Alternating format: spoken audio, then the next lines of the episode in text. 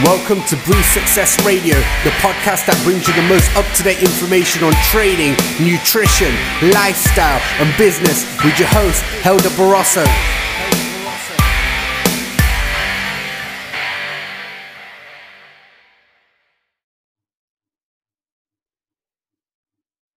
Hey guys, welcome to another podcast of the Breathe Success Radio.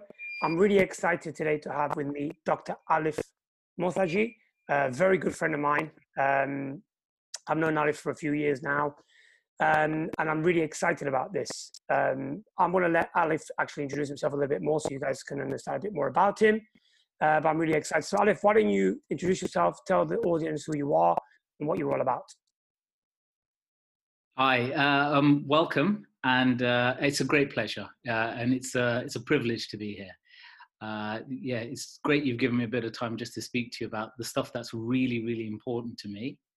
So I'm a dentist. Uh, I work in Leicester. I'm the principal of a private practice here. And it's a reasonably nice practice. I'm really proud of it. And we do our best to look after our patients. Um, whenever anything is difficult, obstacles have to be overcome. Mm. And so uh, not everybody is a dentist, okay? Yes. But everybody will do a job that's difficult. Everybody will have uh, work that's difficult. Everybody will have challenges in their life. Absolutely. And I feel that we can uh, help to frame those challenges in a certain way, mm. then it helps us to to overcome them and approach them in a way that allows us to succeed. And yeah. God knows, maybe we're going to be happy while we're overcoming those challenges too. Yeah. So what before we spoke about what we're going to talk about, um, we talked about a topic about only crazy people talk to themselves. It's something you've come up with, which I think it's uh, amazing, really. But um, tell us a little bit more about that. What is it that what, what's what's gone beyond that title? Well, I mean, it struck me once upon a time that I feel like a lot of the time I am talking to myself. I'm asking myself questions. Uh, it allows me to understand what's happening in the world. And I don't think I'm alone. The more and more I've researched into mindset, the more I've researched into something called neuro linguistic programming, which is what's called NLP. Um, these are all about how we understand the world. And the way we understand the world has to be with words.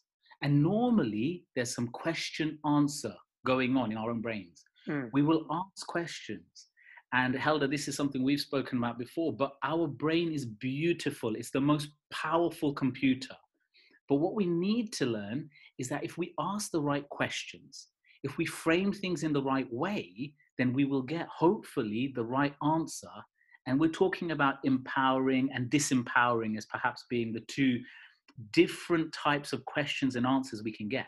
Mm. One that capitulates us into feeling powerless and unable to activate ourselves into doing something worthwhile and mm. the kind of questions that make us you know springboard us into taking action taking the right action and hopefully yeah. doing that for the right reasons as well yeah so when you say obviously some of us may be talking ourselves down some of us may be talking yeah. ourselves up right yeah. Uh, what defines that though what is it if i'm sitting here right now and i'm talking to myself for example i've got something coming up and i'm really worried and i'm oh, I'm going to fail at it, I'm going to fail at it.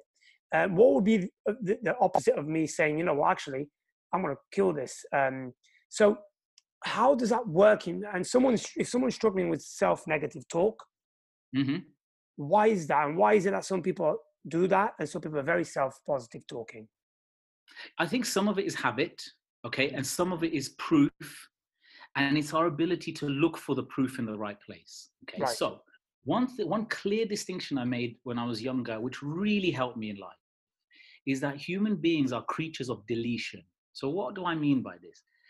I believe that we have so much stimulus that comes into us every day, every second of every day. Mm. Too much for us to be able to compute all at once. Yes. Okay. Like right now, I'm sat on a wooden bench, my, my dining table, and uh, you know the pressure on one arse cheek is a little bit more than the other. Yeah. normally i'm not registering this kind of stuff but it's there. That stimulus is there. The breeze you know the lights the lighting all of this stuff it's all stimulus that we either decide to filter or not.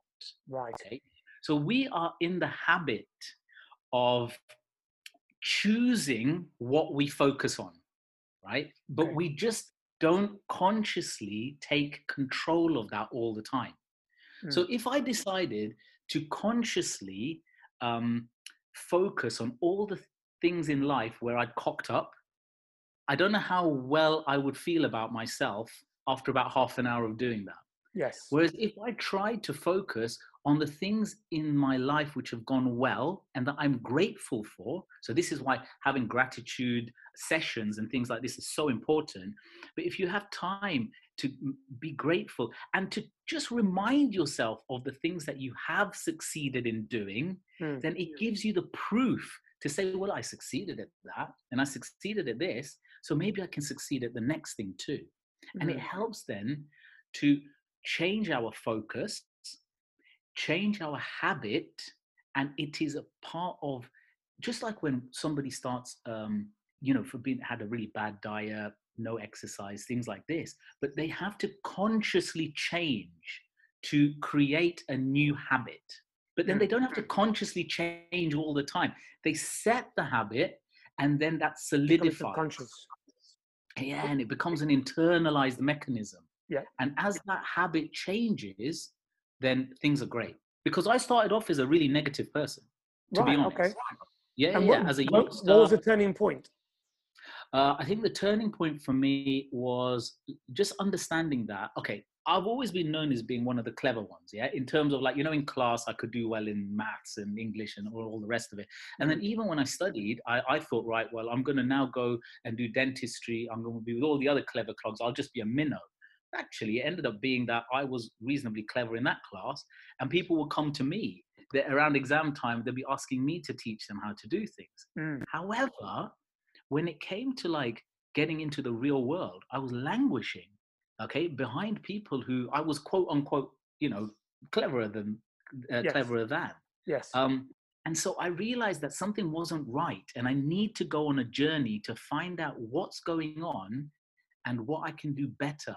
And so I was good at learning. Yeah, I picked books up, I read and I read and I read and I found out, and I came across uh, text after text on mindset and understanding how it's so important that we not you know rewire almost our brain for success because mm. that's a different thing to rewiring our brain to learn something to pass an exam completely different skill. Oh totally. I think um, learning to pass an exam i think any of us can actually do it if we put the work in right?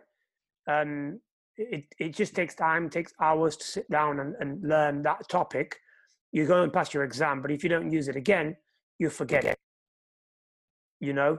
Um, can you hear me? Very true yeah. Yeah i'll, I'll give an example uh, yeah, yeah, yeah, yeah, when i when i did my nutrition exam you know it was really difficult exam and i i studied hard for that. And i, I i'm i'm probably the opposite of you. I was one asking you at school can you help me out? Because i wasn't into studies. No honestly i wasn't into studies. I wasn't into school. All i wanted to do was play sports and um, and chase the girls pretty much. That's all I wanted to do. It's, it's, the truth, right? So um, you know, I didn't. I guess that come, I don't know. Maybe that comes from from my parents. Um, my parents were not very driven as well. My my, mom didn't. My mom didn't go to school. Doesn't have a degree. My dad did, doesn't have a degree. You know, so I guess that that my my, my dad said, well, when you're 18, if you want to leave school, you can leave school. It's up to you. So, you know, that decision was well I don't, I don't want to do this. I'd rather play football, right? Um, yeah. So later on in life, when I decided, hang on a second, I need to do something about this. Hence why I started studying a bit later in life, and I found it hard, but I did it. Um, mm-hmm. but however, if you ask me now, eighty percent of that exam, I probably would fail because I don't use eighty percent of of that exam on a day-to-day basis with my work. Um, so yes, it's, it's it's yeah, passing exam is easy, but changing habits for me is the hard thing. If someone said to me when I was 12 years old, right, Helder, you need to focus on your studies, you need to do this, and I, I wouldn't know how to do it. You know, so no, and I mean, ch- changing habits is tough. You're right; it's really tough. But there is a recipe that can help. There yeah, is a recipe. That that's what I was going to ask you. So, what would be the recipe? Okay, so the first step in trying to change a habit is wanting to change. Okay, now that sounds like a very interesting and odd concept, but you can't you can't make somebody change if they if they're not ready to change. Yes. Okay. So it's what we call leverage, isn't it? And leverage will come in different ways. So, for example, the classic one is that you, uh, a client of yours, maybe, or myself included, I'll try on a pair of trousers that I used to fit me really well, uh, and now they don't anymore. And I'm thinking, shit, I need to, I need to do something about this. Hmm. I've suddenly got pain. I've got pain, and that's something that springboards me to actually take some action. It can be something as simple as, okay, you're quite comfortable and you've got a reasonably good amount of money in the bank, okay? And then suddenly a friend of yours, again, that you thought was a bit thicker than you, right? Or you didn't respect at school, but suddenly he rocks up in a brand new car. You think, oh my God, I wish I had a car like that. And suddenly there's pain. So this kind of pain is something that some people will avoid. Yeah, they'll run away from it. You got to embrace that pain. Mm. Because that pain is the call to action that tells you that I'm not happy. I didn't realize, but I'm not. And now is my opportunity to do something about it. Now, I have to say, I'm not saying that because your friend has come in a car, now you've got to buy a new car. It's either that you've got to say to yourself, you know, I need to understand that I am grateful for all I have, or it's time for you to say, right, I need a new car. Right? So there is a choice there, Hmm. But you have to acknowledge the pain and understand what it's telling you and ask yourself, how do I act in the right way so that I don't feel that pain the next time? So let's talk about both of those examples, right? So someone mm-hmm. might put their jeans on and they'll say, oh my God, I didn't realize I put this much weight on. I need to do yes. something about it. So we found the pain. Okay. Yes. Now, yeah. the next step of that person would be to maybe start exercising, start eating a bit healthier, whatever mm. it might be. Um, but then life gets in the way. Then, Correct. then work work gets busy. The kids are demanding um, financial strains on on on life, and all of a sudden that pain is no longer there because there's other things that are more important or seemingly more important than that little pain that the guy that you got from that moment that you had with your jeans. Yes. And all of a sudden you just go back to your old habits.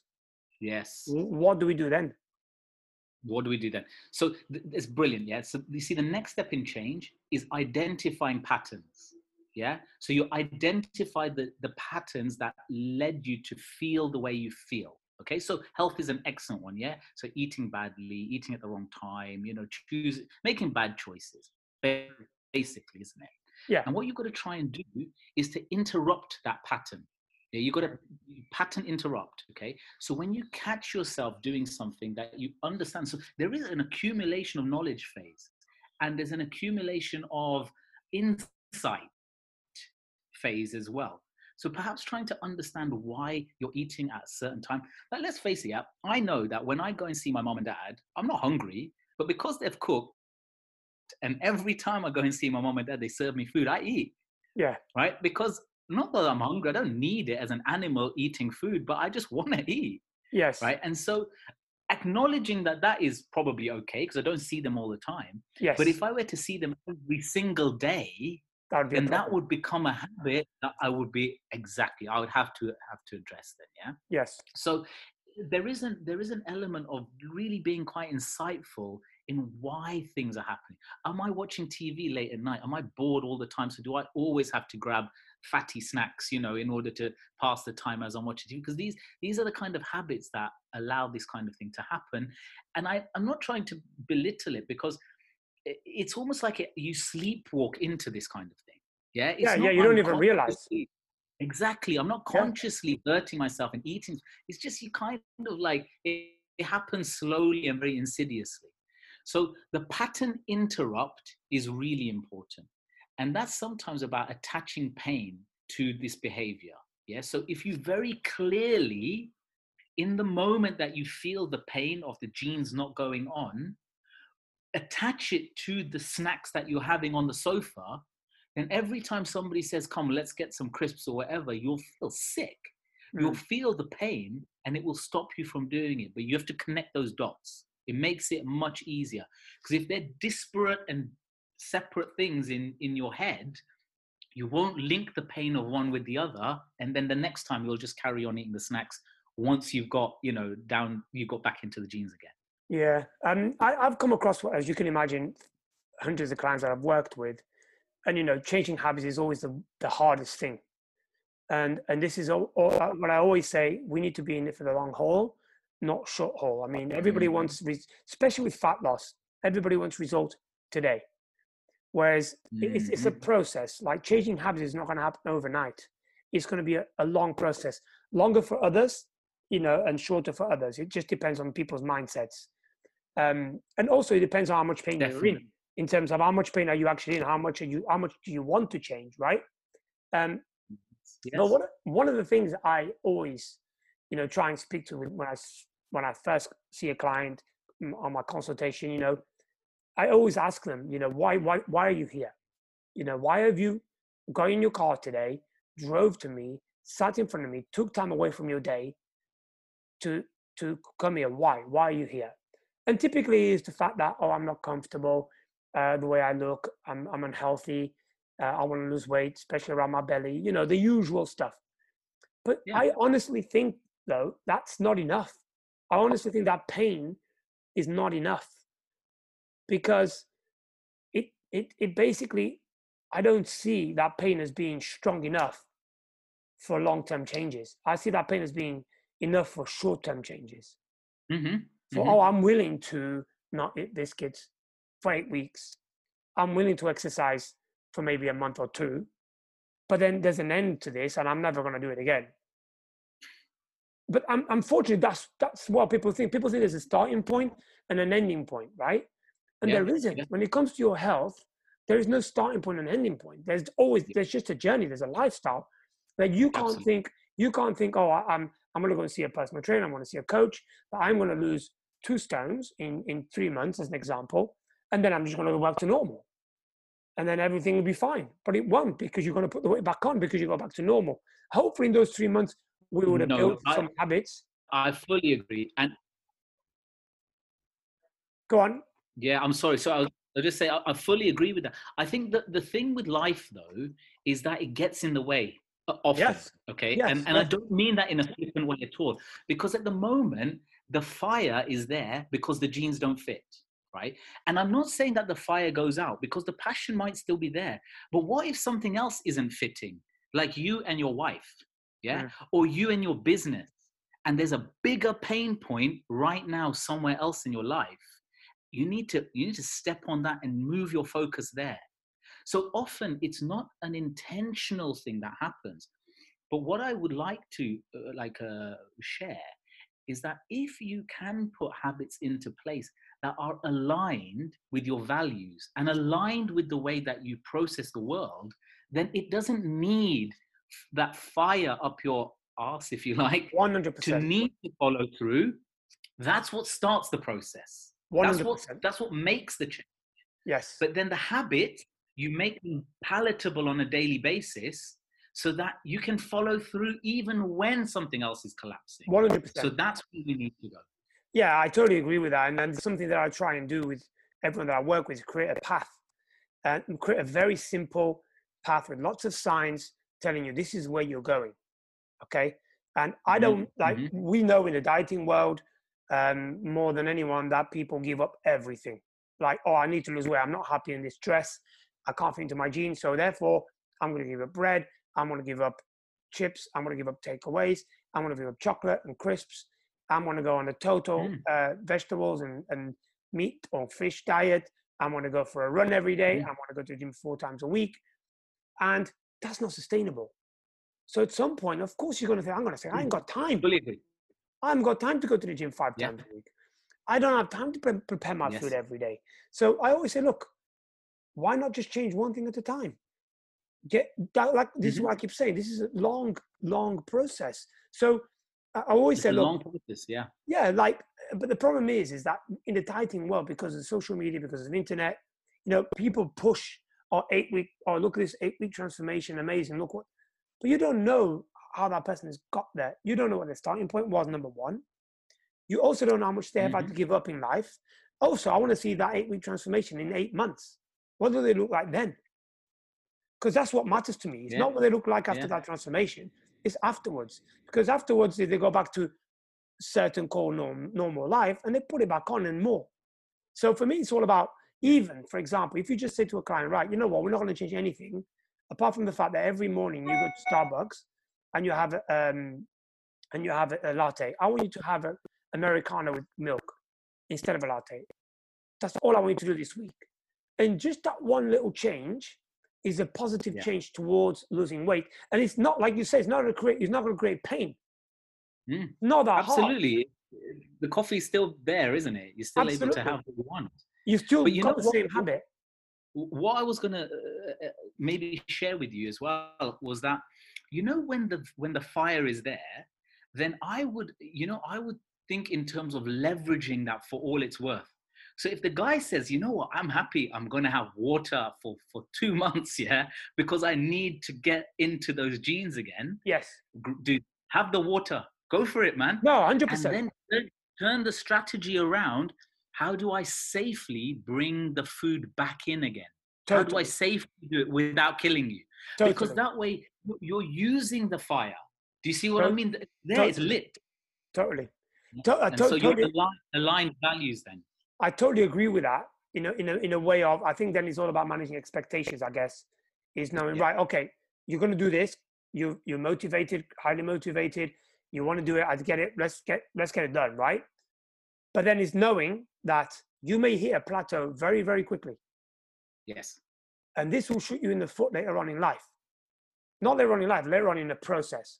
Because yes. let's say as an example, and this I always say to someone, look, I rather use one tool out of my tool bag instead of 20 tools out of my tool bag immediately. Because, yeah, yeah. and the reason I, I want to do that is because I'm trying to sustain a good quality lifestyle for you that you can sustain for a long period of time.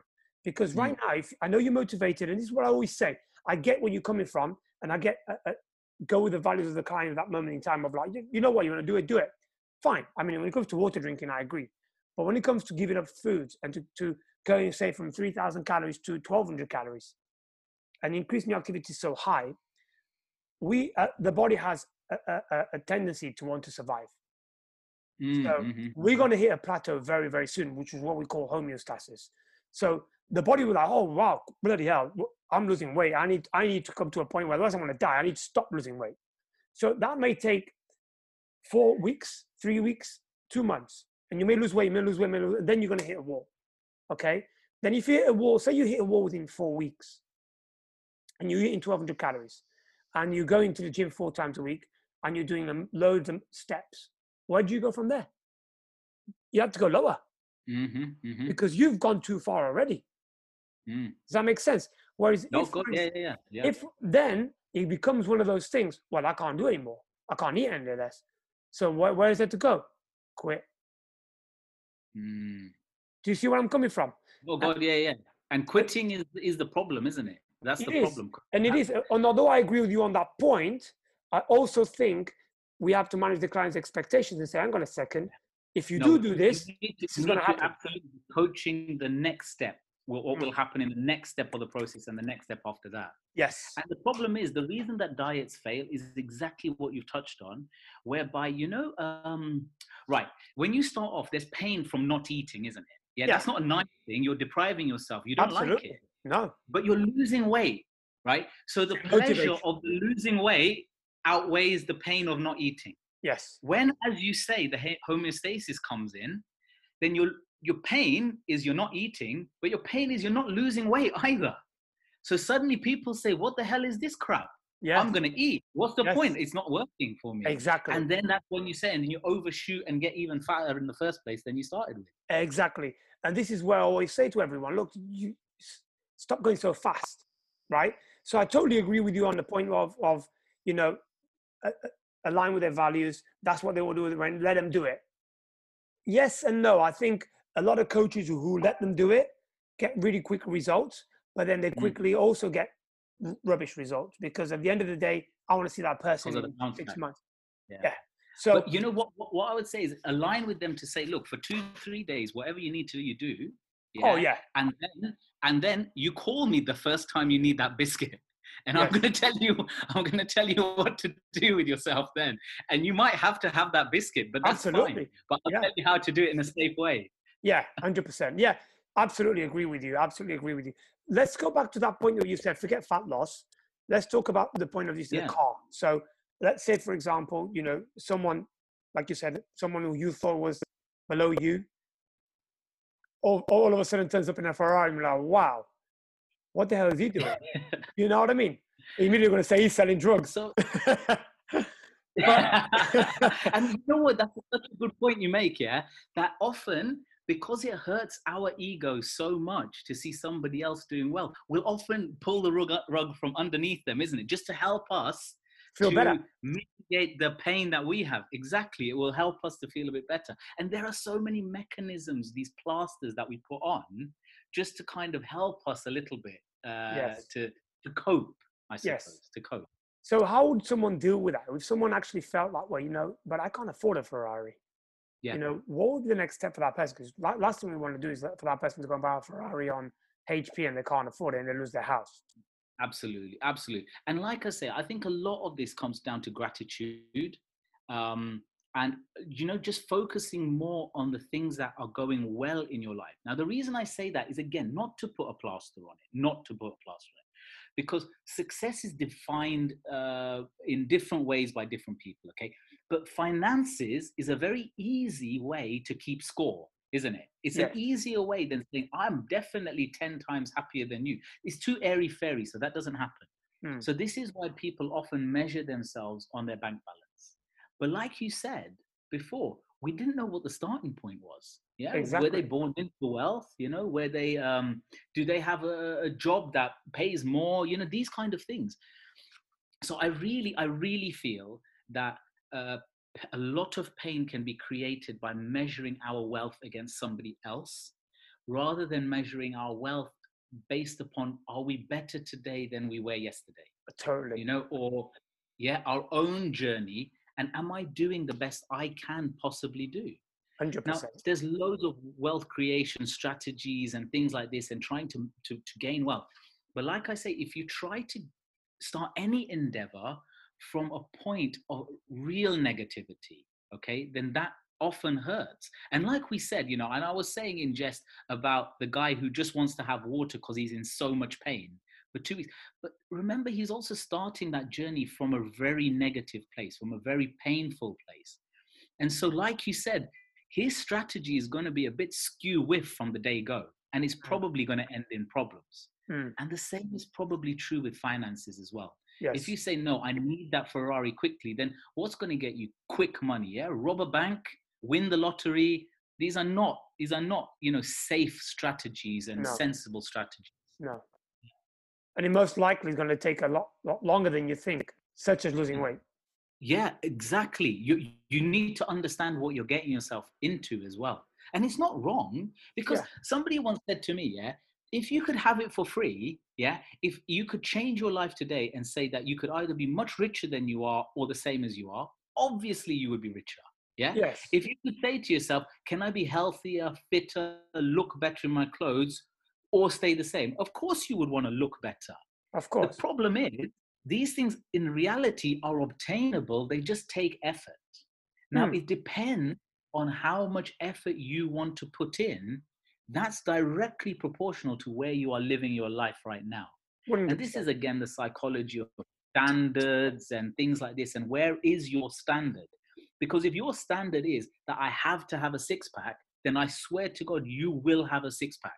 If your standard is, oh, I just want to look good in my clothes, please, I'm not judging anyone. This is fine because mine is different to help others.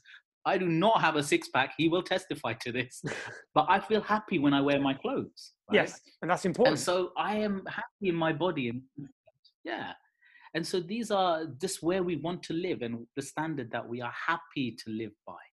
100%. Yeah? 100%. But the, the guy, definitely, but the guy who rocks up in the Ferrari, I think, it, like I said, to come back to gratitude is a great springboard then to understand your own success and to springboard you to greater success, more success, the kind of success that will end up with you driving a Ferrari. So how how how would you uh, practice gratitude? What would you? How would you recommend to practice gratitude?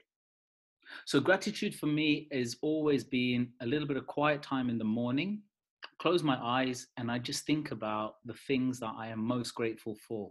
And it's almost for me, and this is going to be different for everyone because the strategy is going to be different. But for me, it's almost like a spiral. Okay. So I start with the things that are closest to me. So I think about my wife, uh, my daughter, who I must honestly say I'm ultimately most grateful for in the whole world. And you could strip everything out of my life. And if I still had those two people in my life, I would be a happy man and a grateful man. And then as I go a bit further out, I start thinking about my wider family, my friends, the people who I have touched, you know, people who have touched my life and have helped and influenced me, and maybe I've helped and influenced. I then think about my uh, professional um, things because again, uh, these are also to do with my values, but my profession is really important to me, helping patients, and then also I'm very privileged, lucky, and I'm rewarded well for doing that, both financially and spiritually, I suppose. Hmm. Um, and then I, so I can start thinking about business and all of these other facets as well. I live in a nice place and all the rest of it. So all the things that allow me to be really grateful for, I suppose, uh, the success in my life because I've chosen that I want these things. I need these things to be happy. Yeah. Um, I, I've, I've, I'm similar to you. I'm every morning I sit there and I'm grateful and I I think to myself what I'm grateful about, and it works for me well. But when I speak to other people about it, it's a bit of a cliche. Oh, yeah, but I, I, ain't going to make no change because just saying it to myself is not going to change. But actually, I believe it does, right? I believe it. Mm. It becomes part of your subconscious. The more you say it, the more you say it, it becomes you. So you then start acting in a manner that portrays what you've been saying to yourself every single morning. Yes. But people still fight very much against that. Similar to, for example, writing things down, gratitude. I mean, you might say it to yourself, but I don't write it down. You know, I've tried it, but I, I do it for a few days and I stop it. Um, mm-hmm. But uh, do you feel that the writing down may be even that next step of engraving that in your head? Yeah, I think there were some really powerful studies that were done about learning. Uh, and what they found, okay, so the brain is an amazing computer, beautiful computer. And um, it's it's like circuits yeah? Each neuron is a connection that's made.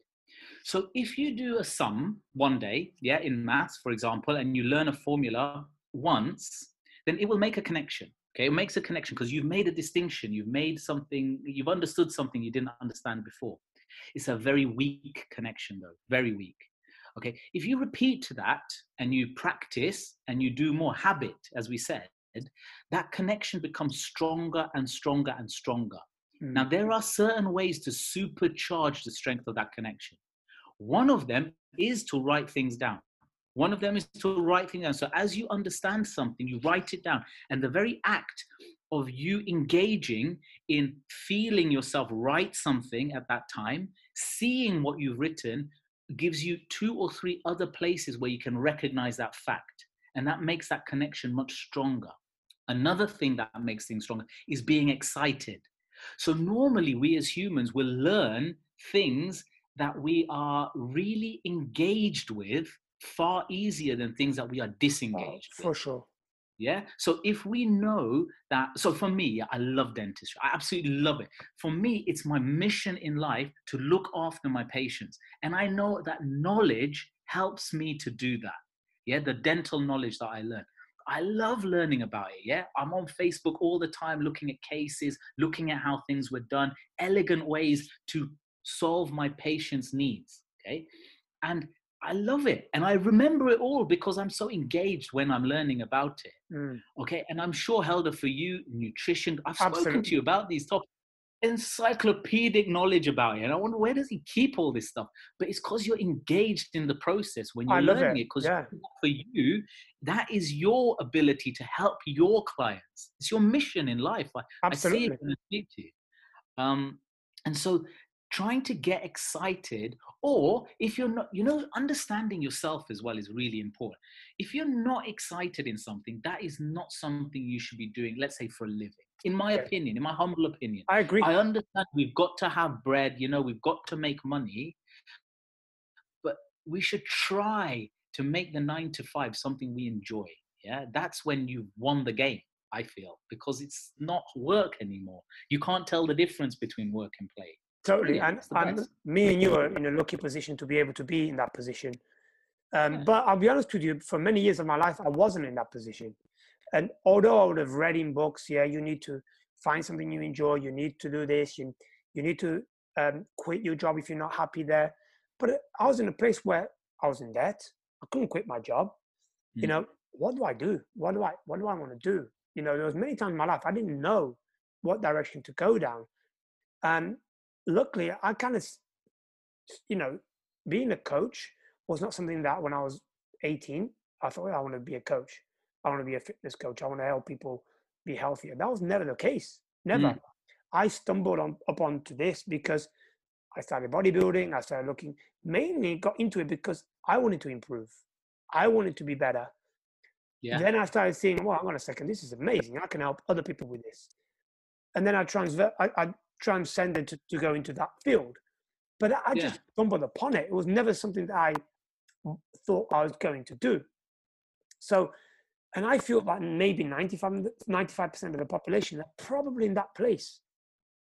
So what would, yeah, you, yeah. What, what would be your advice to someone listening to this that may be in a nine to five job right now, stuck, hates it, doesn't, but doesn't quite know what, what's next? What do I enjoy? What can I do that I'm gonna love, like I and you do? No, it's it's a great question, and it's a brilliant question because it's a bloody hard question to answer. It is. Um, it's a really difficult one. I mean, you you were a great case in point though, where you already had. Uh, I'm not going to say hobby, okay? Uh, that belittles it, I think. But you had like a mission in your life, isn't it? Yes. Health, bodybuilding, all of this stuff. You weren't getting paid for it, but no. you knew that it was the thing that you loved. And I'm sure there's many people there who will in, who will um, sort of identify with that and know that there's something that they're not getting paid for, but they just love reading about it or they love learning mm. about it. And that would probably be the thing that would be, you know, that that's their passion. That's their mm. passion. Yes. And that might be what they want to gravitate towards doing.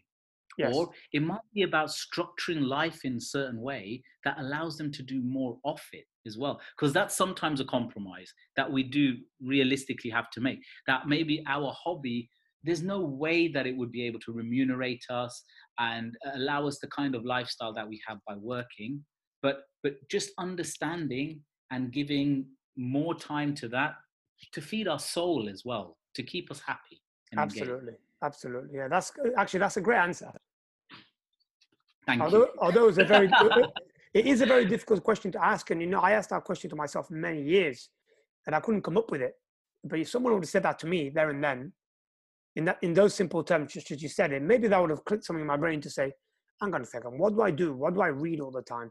What gives me that that that excitement in my tummy, like you just said, that I want to share with the world? Even to this date, you know, I may be reading a book. I just finished a book called Switch, and there's so many good things in there. And when I was reading it, and I was saying this to um, Josh actually the other day, you know, when I read a book, mm. I need to read a book that I can take something out of that book. So I can't read stories it, I, I, get nothing out of that. And I might as well watch a Netflix if mm. I'm going to re- read stories. That's how I feel. And other people love reading stories. That's cool. But I look at that book and I'm like, everything that I see, I'm like, oh, how can I then turn that into helping a client? Does that make sense? So I'm looking at this example that the book's given, and that book might have said, you know, to change a habit, you need to do this, this, and this, and this. And oh, well, I like that. So how am I going to turn that and then help Alif? Does Brilliant. that make sense? And that gets, me, that gets me excited. I'm like, wow, yeah. this this is amazing. And then quickly, I want to share it with you. I'm like, I don't tell you that I've learned this. I just oh, maybe you, have you ever thought? Have you ever? I just I just read the book on this yesterday. Let's let's try it.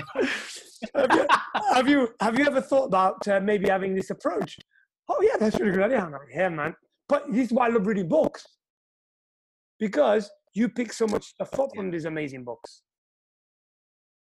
Uh, and, and, and, it's amazing how you attach so much pleasure to reading yeah because it helps you it's aligned with your mission in the world yeah. your values are to help others and yeah. you understand that this infinite source of uh, uh, power for you yeah. to be able to help people even more. It's, it's, it's a beautiful thing. Yeah, like I, I've got quite a few biz, uh, books on business because running a business, being a coach and running a business, two different things, right?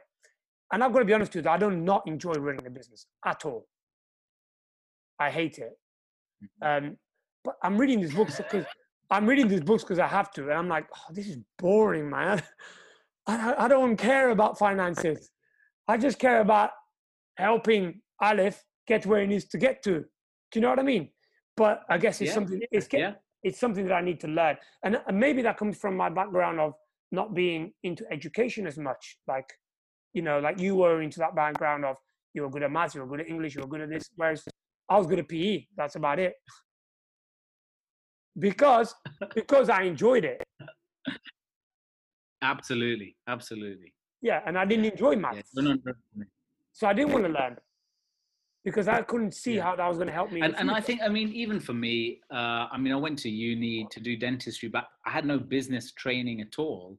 And uh, the business now, uh, I don't know, I don't like to always listen to perceived wisdom. Okay, that's something that I've learned as well. Sometimes, you know, the magic, when everyone is looking left, look right. Yeah, because the magic is there. It's where the unexpected comes. But if you still live um, true to your values, I think think life is better. And my values, I like to think I'm a decent guy. Yeah, I wouldn't I wouldn't dick anyone over. I wouldn't leave them in the lurch. Um, and so if I'm gonna look after patients, I'm gonna follow through. Mm. Okay, and that has served me really well because in the same way that you have those values that you want to look really look after your client you know like a parent looks after their child then business tends to flourish because people pick up on that people are yes. really uh, smart i think generally and totally. they know when someone's trying to dick them over or if they're looking out for their best interest Absolutely. and business generally grows through reputation isn't it and word of mouth and the like because of that absolutely uh, I know that you a lot. You you have you know a lot about vision. You into this whole vision thing. Can you explain a little bit more what vision means to you? Oh, totally, totally. Vision for me is clarity. Okay, so we touched on before understanding uh, yourself a little bit, trying to understand what's important to you as a human being. Uh, when you do that, then you sh- you need to start to get really clear about what your perfect life would live like, would look like. Sorry, what would your ideal perfect life look like? And you've got to split the facets into certain bits. So like what would your body be like? Yeah your health and all the rest of it. Uh, what would your finances be like? There are two things we touched on. What would your relationships be like with the people that are significant in your life and and the like? So there are these different uh, categories that you can work on. But clarity is everything. You have to get really really clear and keep revisiting it so that the details become part of you yeah? And almost approach that exercise as if you are already living that life okay? And there is something that is called the law of attraction which i've become really quite interested in and, and i know helder we're going to talk about books at the end yes. uh, of this uh, this talk but um, one of them is the secret which i um, which i read and i thought this was, this was bullshit because yeah i did too no, no, no, but no, no, wait. no, no, but I totally agree with you. I, I actually might, think it's a good help book. I actually think it's a good, great yeah, yeah, now. But when Brilliant I first, now, isn't it? I listened to it maybe ten years ago, actually Audible, and I yeah. on CD. Someone gave me a CD, and I was in a car. I'm like, Fuck. but now I have a yes. totally appreciation for it. So go ahead no definitely. And like so so what what uh what i started looking into because as a scientist i wanted to understand that this is not a hokey rubbish but there is some grounding in science in this. I was looking into particle physics okay? I just happened to be reading about it it's something that interests me.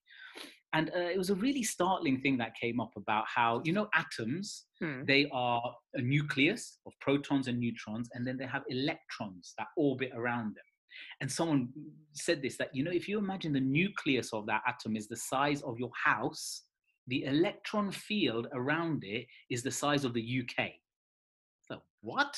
This is incredible. So, what's going on in between is space. It's just space, right?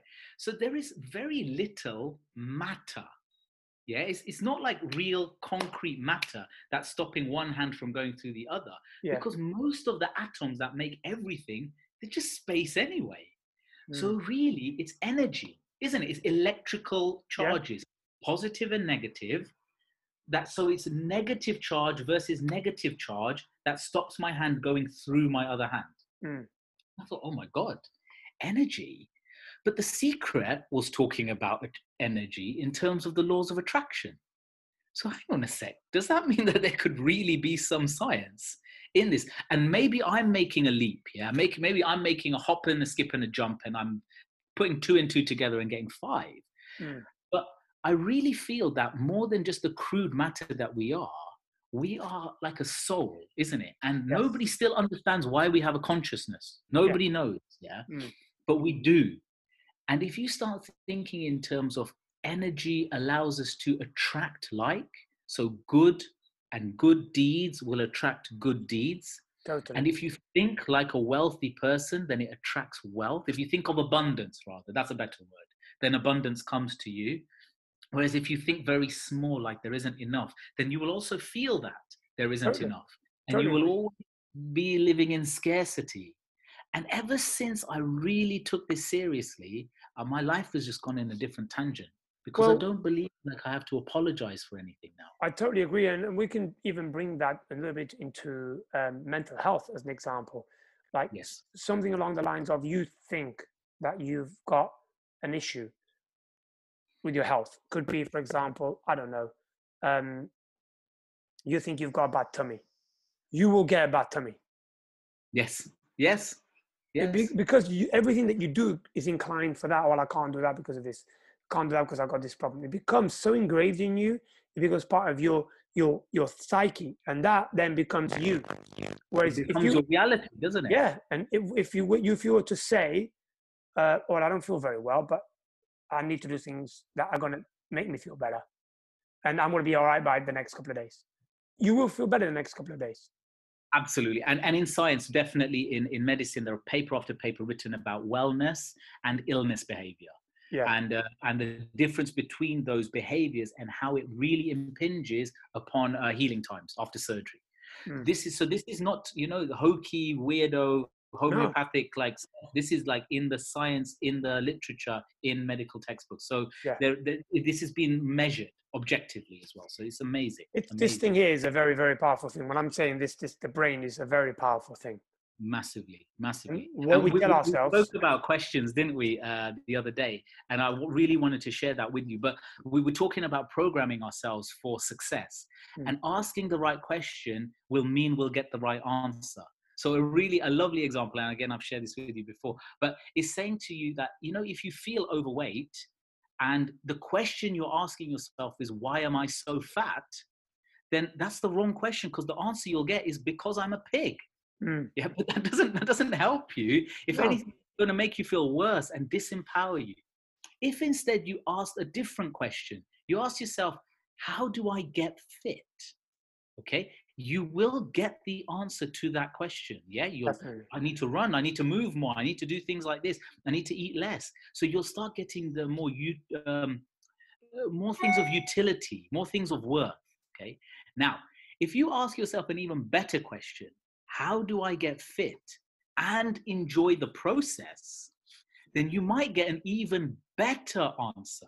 Yes. Yeah, one that, that will then fuel you to the right to the end of your goal. But yeah. asking the right questions is so important. Uh, totally. Now you can apply that to anything. You can apply that to anything in life. Yeah, and absolutely. It comes, and it comes down to, you know, talking to ourselves, as we mentioned at the beginning of this exactly. conversation. Exactly. And that, that, conversation that we have with ourselves and how how powerful it is, how important it is, because it ultimately shapes our lives. Absolutely. Well, I wrote an article about this a few weeks ago.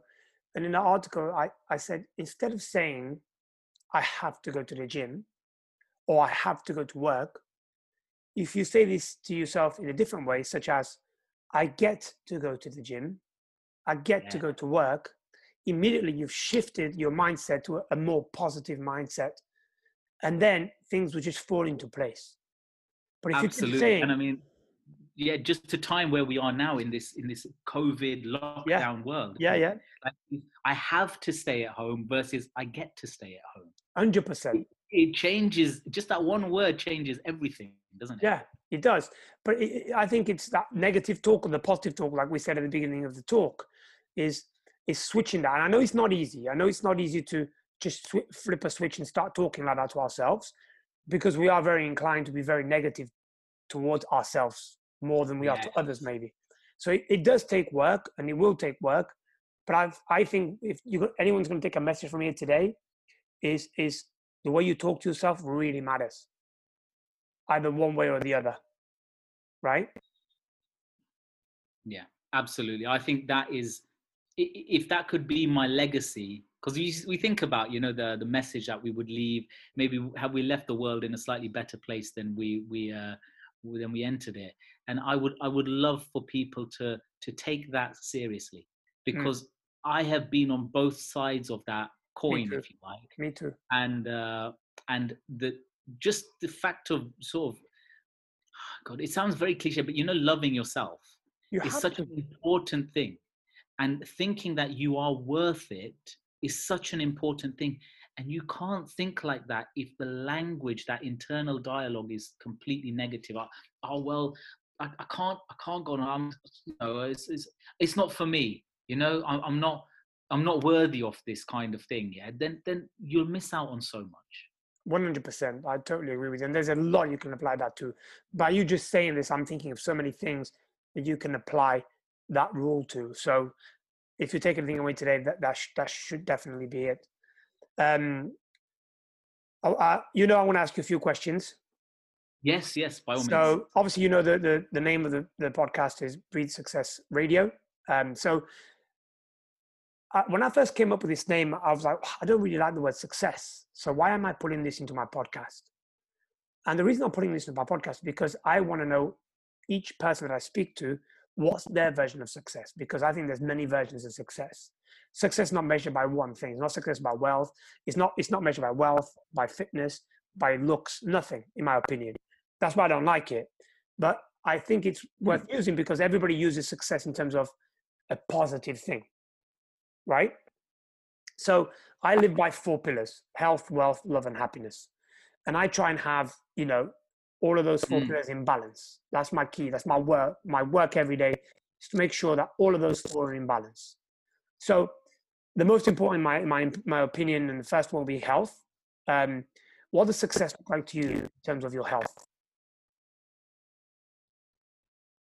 Oh, so for me, and we touched on this slightly earlier. I just I want to be uh, vibrant and energetic, and to, to to have the fuel I need to do whatever I need to do and want to do as well. Because hmm. there's no point having all my jobs done and then not having enough energy to be able to do what I want to do. Exactly. So uh, uh, energy is is key for that. Uh, and then, like we touched on this before, that for me, as long as I look reasonably okay in my clothes and I'm not embarrassing myself, because I, I have been very overweight in my life as well. I think I'm, I'm, only like five foot six, five foot seven, and I was 16 and a half stone at one point, which is mm. like stupid. I think morbidly obese on that on mm. that scale. So, so I've managed to shift a lot of weight, uh, and I'm at a place now where I feel comfortable in my own skin. That's amazing. Uh, so for me, that's success awesome. that's successful in terms of health. When it comes to wealth, what does success look like to you? So for me, wealth, uh, it was actually my, my uncle that came up with this. It was brilliant. He says that if you have a dollar more than you, because he's from Canada, if you have a dollar more than you need, then you're the richest person in the world. That's if you have a dollar less than you need, you're the poorest man in the world. So if you're chasing, you know, you need to, I need, I need, I need all the time, then that's a problem. So for me, I guess it's uh, it's just I suppose living a lifestyle um, that I am comfortable living, and also just being able to to to have what I want. Yeah, to have what I want. Um, so I'm not I like I'm not stupidly lavish uh, with the lifestyle that I have, but I feel abundance in the sense that I know that if I need it, if I want it, then I, I can have it. That for me awesome. is financial. Success. Awesome. Um, in terms of uh, love, what does success look to you? Love is uh, love is a great question. Okay, I, I would love to share something with you on love. You know, people get into love and they feel like it's like a contract. Yeah, they feel like it, there's return on investment. Mm. So if they love someone, they need to be loved back.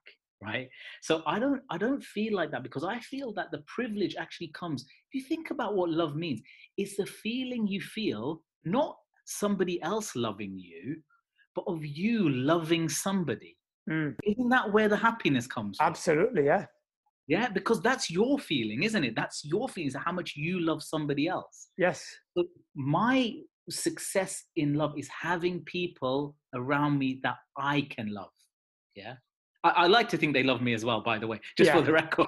Um, but but no, but the people that I love and I would do anything for, you know, and I really would go out of my way to make sure they're happy. That for me is success in love. Amazing. In terms of happiness, what's success for you? So happiness is yeah having the plate spinning and uh, and all the rest of it. Yeah. Uh, balance yeah balance is definitely for me happiness because um yeah having a day or a month or a, a year where i do nothing i mean lockdown has taught me and i've been reasonably active during it in terms of working and looking after patients and this and that and the other. Um yeah a bit of balance is amazing and having time to rest having time to just have fun you know so there's things that are great because they give you uh, fun in the moment mm. and then there are things that are great because they are hard but they're going to reap dividends and fun in the future exactly. so i think having a bit of a balance of both of those going on is key and yeah. we spoke about this before didn't we about the different classes of um, of activity yeah so class one activities are the ones that feel good in the moment but also are good in the long term. Yeah. So if you like working out, Helder Barroso, working out is a class one activity, isn't it? Yes. Because you love working out, I know you do, but it's also a good thing for you. Yes. Okay?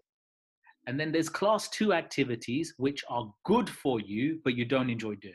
So let's say maybe reading a really rough paper on something very, very difficult and technical yes, yes. is very good for you, okay, because those distinctions will help you in, the, in life, but it's pretty rough going while you're there. Mm. The key to happiness, by the way, is turning more and more class two activities into, into class one. Activities. Yes yeah because if you can actually enjoy the process of critical reading then and some people do yeah, and yeah, if you adopt yeah. the mindset of lo- loving it, then you've turned it into class one. Yeah, absolutely. Class three, yeah. So uh, class three are the ones that feel good, eat the chocolate, but not really good for anyone. Yeah, okay? not in the long term. And believe it or not, there are class four, and we won't get into the psychology of it, but they are ones that feel bad in the moment, but then also feel bad in the long term like having an argument for some weird ass reason with your spouse or somebody else yeah doesn't feel good doesn't feel good in the moment doesn't isn't good in the long term but sometimes we do it to satisfy needs. So mm. uh, that's a whole other whole other topic. And all other podcasts we can go into another time. Yes yeah the six needs definitely. for, for sure. Um, and uh, last question. As you know i'm a big uh, believer in reading books. I haven't always been but i am now um, for the last at least 10 years. Um, what would you say has been the best three books you've read and that you'd recommend? So I'm definitely going to stick in the secret there because, like I say, I missed the point the first time. But when I reread it again, learning and understanding what I do about energy and how that's real, that's physics, that's science, quantum mechanics. Uh, yeah, I thought, wow, wow, there is there is really something in it, and I practiced it, and it's even more powerful. So yes. wonderful. Um, another one that's changed my life, uh, I know again, we've not spoken too much about it in, in, today, but one of the key distinctions in my life was going from having a fixed mindset to what's called a growth mindset. Fixed mindset is a little bit where we just say it is what it is. So I am good at maths, so I will always be good at maths. There's no chance for me to uh, get better or worse. I'm not good at English, so I will never be good at English. So I'm just going to resign myself to the fact that I'm not good at English. So that's a fixed mindset. And actually, believe it or not, when I started as a dentist, I was clever. Okay, I, I, I and, and I, don't mean that in an arrogant no, way. No, that's fair enough. Very good with my hands. I was actually really not very good at sculpting fillings and making things look beautiful. So I thought, oh my God, I'll never be good at this. This is my curse. My, my blessing has been that uh, knowledge comes to me so easily, but God has now cursed me to balance things out. It's a stupid mindset mentality I had. Yeah then I understood that this thing called growth mindset means that actually, if you just try and get clear about what you want, apply yourself to it, practice, you can become good. And now I like to, I'm, I'm actually a really good dentist. I present nationally and internationally, showing my work to other people.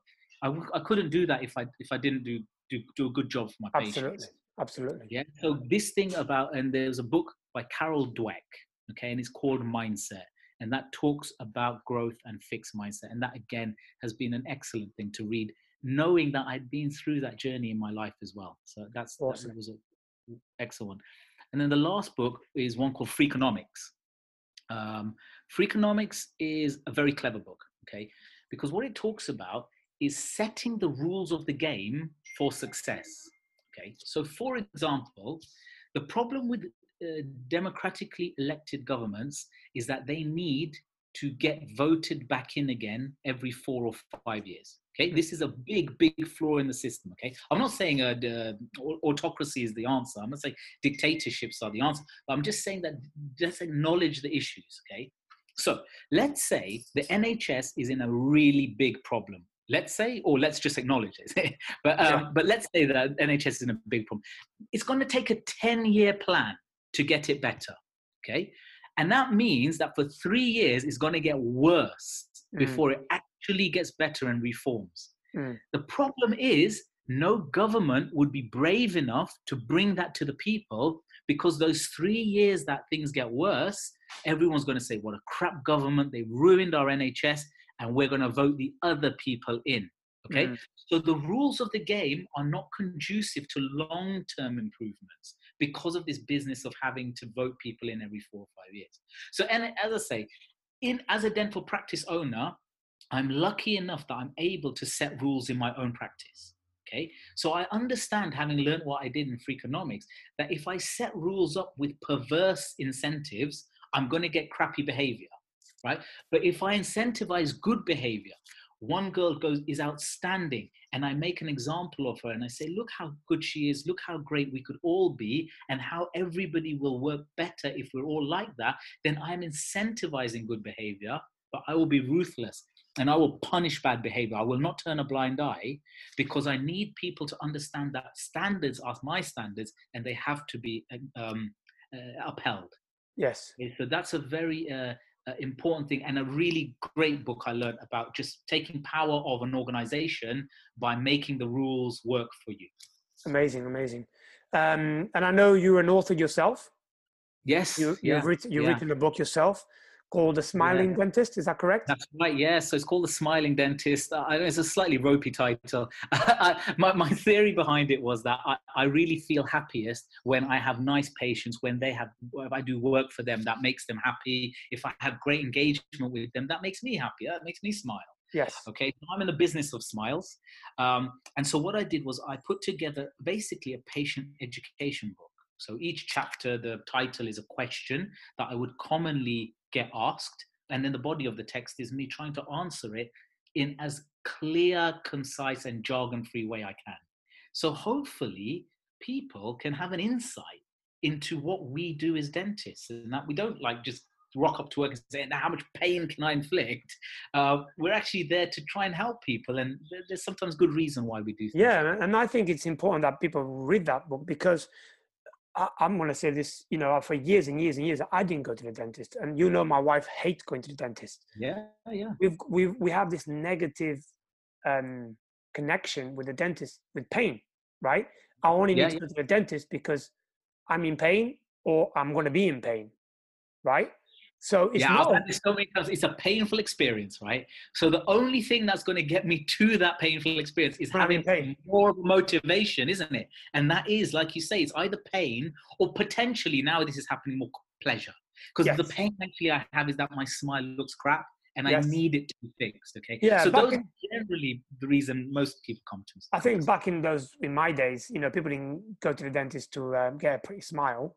They weren't getting no yeah. Invisalign and all that kind of stuff. They were just going because they were in pain and they needed to get fixed. But yeah. now it's, it's it, we're living in a totally different world. So, which is good for you as a business. well, it's more fun doing that kind of treatment, to be fair. Fair enough. Fair enough. Um, but you know, I totally believe that everybody should read that because it will open it up a little bit more to the fact of what you guys are actually doing. Absolutely, absolutely. Yeah. And I, I love uh, talking to patients, consulting. I mean, you you've been in a consultation yeah, with me. Absolutely. Yeah. Try and educate people very quickly to that little bit that they need to know so that they can see and understand why I'm making the decisions I'm making. Because yeah. dentistry is a beautiful discipline. There's no smoke and mirrors. Okay. I know there's terminology and all the rest of it, yeah. but that's just precision and the like. But once you understand a little bit that topic, then you can make and understand the decisions I'm making maybe on your behalf or helping you to make. Well, so it's, I, it's logical and lovely. I'll be, I'll be honest with you. You know, I've been to many dentists, and when I go to the dentist, you know, they tell me stuff. I'm like, oh, I don't know what you're talking about. Just do it. You know what I mean? But uh, my wife's had a few issues with her, um, her smile, let's say, and we've been we've been seeing you. And you know, for years we're going back to when she was 15. She's seen a dentist, and the dentist said, "Well, you know, she she thinks she's got goofy teeth," and the dentist says, "Well, there's nothing you can do about it. You know, it's just what it is." And they never gave her braces back then, and she feels very like that dentist did her wrong. They should have gave her braces. So for so many years, mm. so many years, she's been to see other people and other people are saying, oh, I, I can fix it, I can fix it, but never they've never explained it in the way that you did in literally two minutes. You know, you explain. Oh, well, thank, thank but it's the truth. I'm, it's the truth. You explain it to her in such a way that you're like, oh, that makes total sense. Now I understand why the doctor, when I was 12, said there's no need for me to get braces because they're not going to do anything. Yes. Yes. Does that make Absolutely. sense? So now she's and the communication is so powerful because you can have the best intentions yeah. and communicate them poorly, and you've alienated that patient for the rest of their life. Basically. For sure. So for sure. letting them in and understanding why we do things is it's a lovely it's a privilege honestly it's an absolute privilege absolutely and obviously you're the owner of oakdale dental which is yeah. to me probably the best dentist in, in leicester um, Thank you. uh, no, it's the truth. It's the truth. So, if people want to uh, find out a bit more about Oak Dental, where would they find uh, Oak Dental? Uh, so we've got a website, uh, www.oakdaledental.co.uk, uh, and we also have, we're on Instagram as well, uh, Oakdale Dental. So if you uh, in, Instagram us, then we've got yeah, we're rejigging it a little bit now, but hopefully that should be quite a nice a nice thing, an engaging thing to have a look at. We're trying awesome. trying trying to have some fun with it. Awesome. And in terms of your uh, book, where can people go and buy your book? Yeah, so if you look on the website as well, then one of the tabs on there is Smiling Dentist. Uh, so there's got a little bit about me, so a little bit of patient info stuff as well, um, and uh, there should be a link on there to to buy it through Amazon. Uh, and all the proceeds go to charity, by the way. It's never never a, an endeavor I thought I was going to make money out of. Oh, brilliant! Uh, but, but my parents are from Tanzania, and um, th- there is a charity that goes out called Bridge to Aid, and they provide dentistry uh, to the villages, you know, who have no access to dentistry. So wow. people from the UK go out there uh, and then they set up these camps, which is great. So they do dentistry, but at the same time, they're teaching local healthcare workers how to do the dentistry. So oh, they're leaving a bit of a legacy wherever they go. Um, I, I, loved it. I fell in love with the charity, so I wanted to support it. So this was my uh, vehicle awesome. for doing that. So if you buy Alif's book, obviously the money goes to that charity. So go ahead and buy that book. I'm going to put the link uh, below uh, on the show notes. I'll actually put the link below for the, all of the books that you've mentioned, and also for Oakdale as well. Um, and uh, lastly, I just wanted to obviously say thank you for taking your time out of your day. It's been an absolute pleasure. Thank you. One of my favorite podcasts to talk about uh, the stuff we talked about has been absolutely brilliant, and I think you can apply that to so many things. But I just want to leave the last message: is what the way we talk to ourselves is really, really important, right? So, absolutely. absolutely. Thank you, Alif. Appreciate it, mate. Absolute pleasure. Thank you, Aldo. Thank you. You're welcome, mate.